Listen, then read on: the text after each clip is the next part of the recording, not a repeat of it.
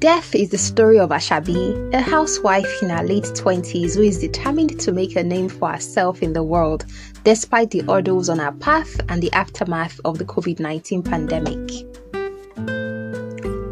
Chapter 3 As Asabi did the dishes in her kitchen, the size of a box of St. Louis sugar, she wondered when life would return to normal.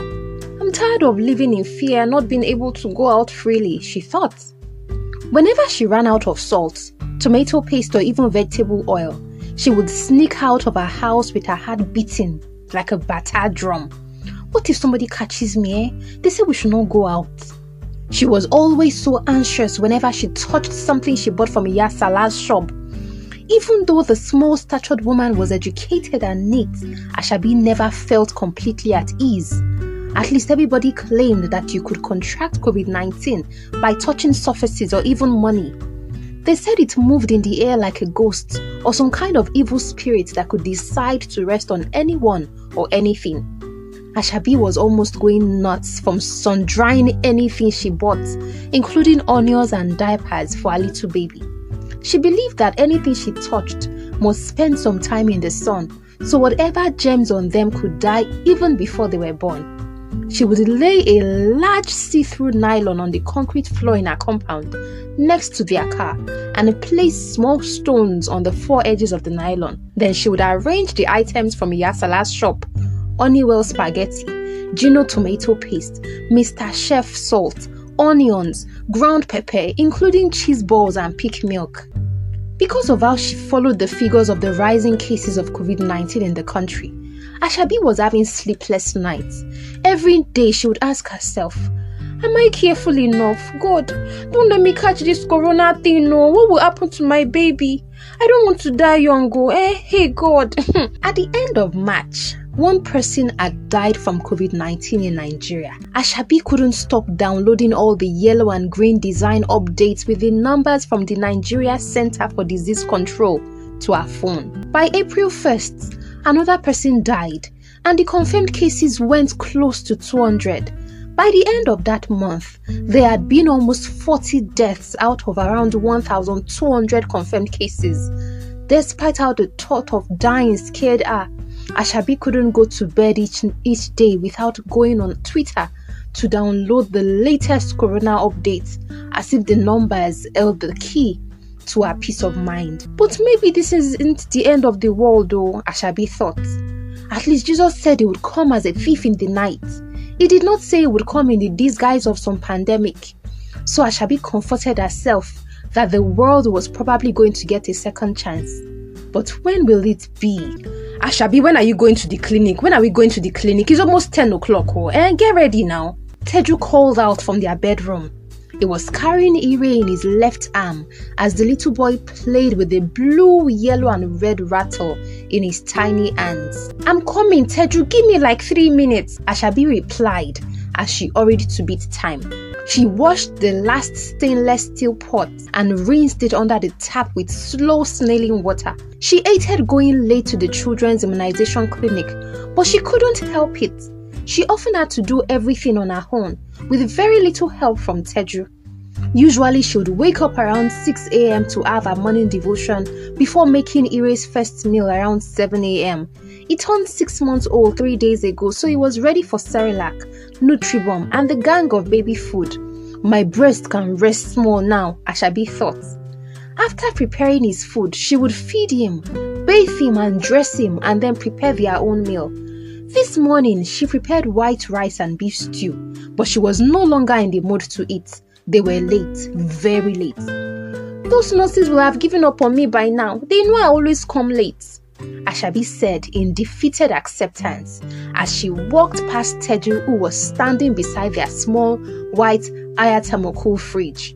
He was picking out some sweets from the brown cane basket sitting on their long dead microwave oven. At least they will attend to us, even if we are the last people they see.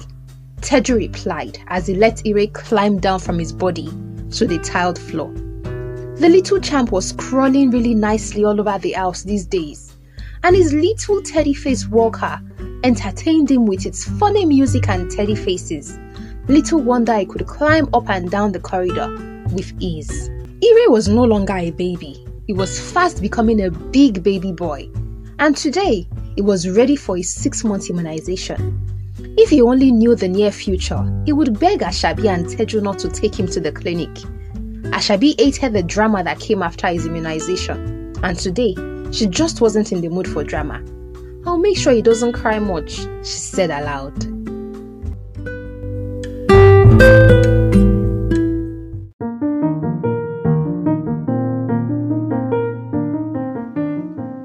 Asabi had not been expecting the news she got after she followed the nurse's instructions.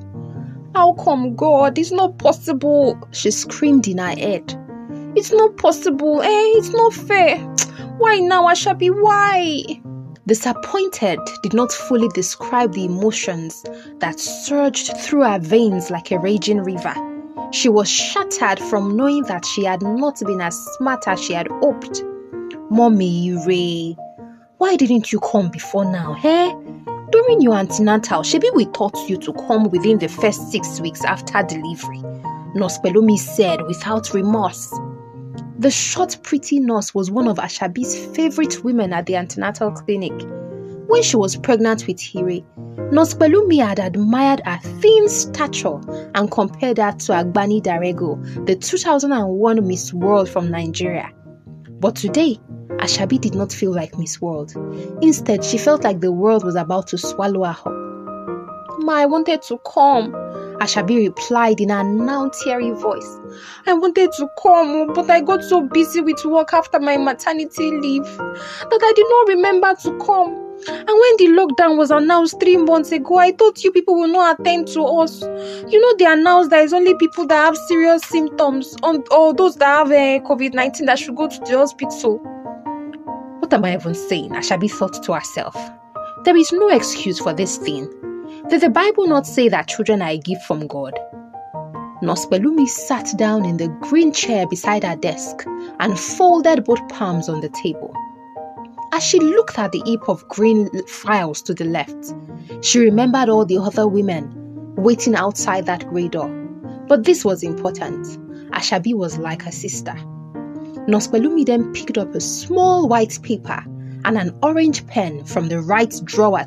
Mommy Ire, your test report shows that you're already five weeks gone. Nurse Pelumi said as she tapped the orange pen on the red paper that was now Asabi's life sentence for the next 10 months and years to come. Oh God, what will I do? Asabi said as if in severe pain. She could not believe that she was going to push her belly around the second time. Not when Ire was just six months old. Who on earth makes this kind of silly mistake? She thought. Nurse Pelumi's voice cut through her thoughts. I know what you are thinking, that this is a mistake and all. Nurse Pelumi pointed her right index finger at the brown chair facing her. Sit down, mommy Ire. Shebi Ire is with your husband in the car outside. Sit down, let me explain something to you. Asabi sank into the shaky seat and wished the ground would open up and swallow the chair and her. Where am I going to start from?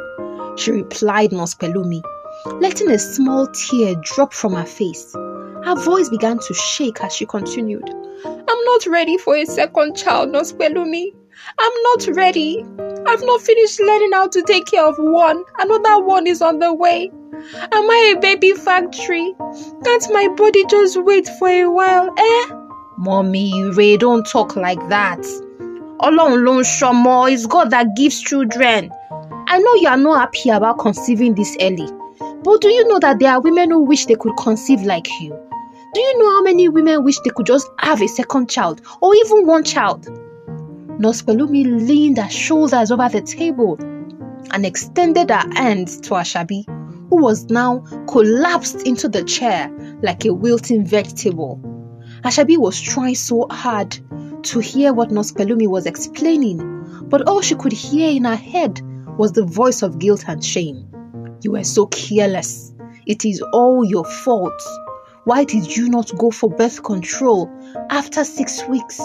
Why did you not use a condom? Now you will have to deal with this. Mommy Ire, Mommy Ire, are you listening to me? Nurse Pelumi tapped the wooden table with her right palm to hijack Asabi from whatever thoughts were waging a war in her mind. Yes, ma, I'm listening, ma. Asabi replied like someone rescued from a daytime nightmare. I am sorry this happened earlier than you planned, and I'm sorry you feel like it's your fault. Nurse Pelumi paused for a second and continued. But I want you to see the good side of it. God that gave you the baby will help you to take care of it. Maybe God even planned it like this so that you can give birth to all your children at once and focus on your own life. I know so many families that this has happened to, and they are all doing fine now. Nurse Pelumi, I wish I had come for this birth control thing. I wish I had come. Asabi said in a sorrowful voice. Why did this pregnancy feel like she had lost someone to the cold hands of death? Why was she not happy to have a second child?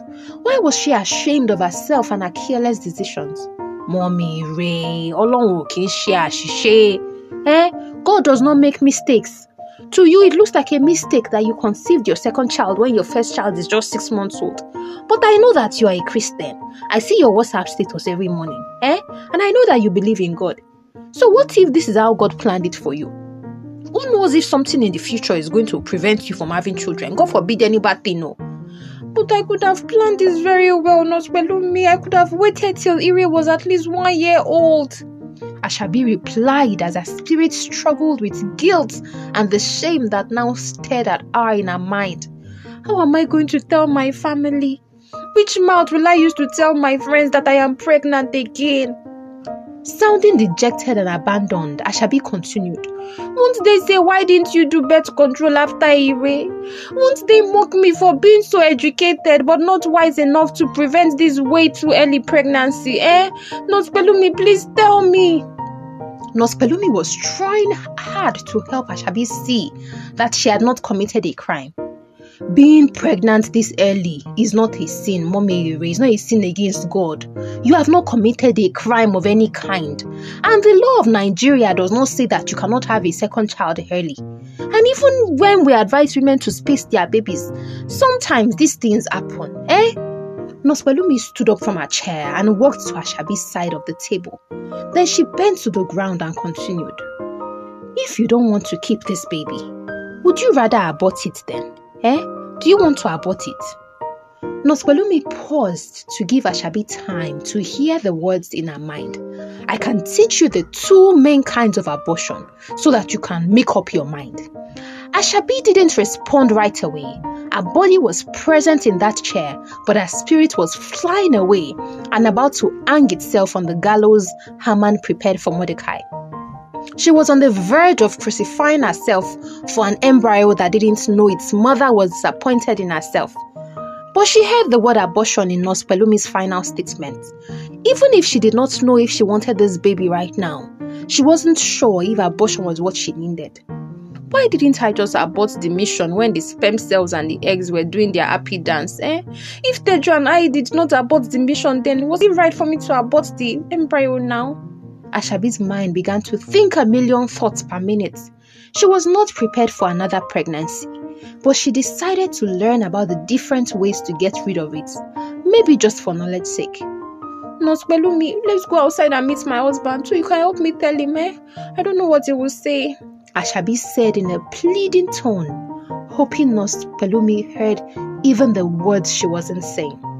No problem, Mommy Ire. Let's go and tell your husband about this. I'm sure he would not mind.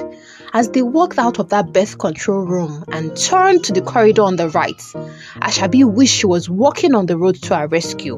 But she knew, she knew deep down that the news of the baby felt like death. She was sad. No, her spirit had just died.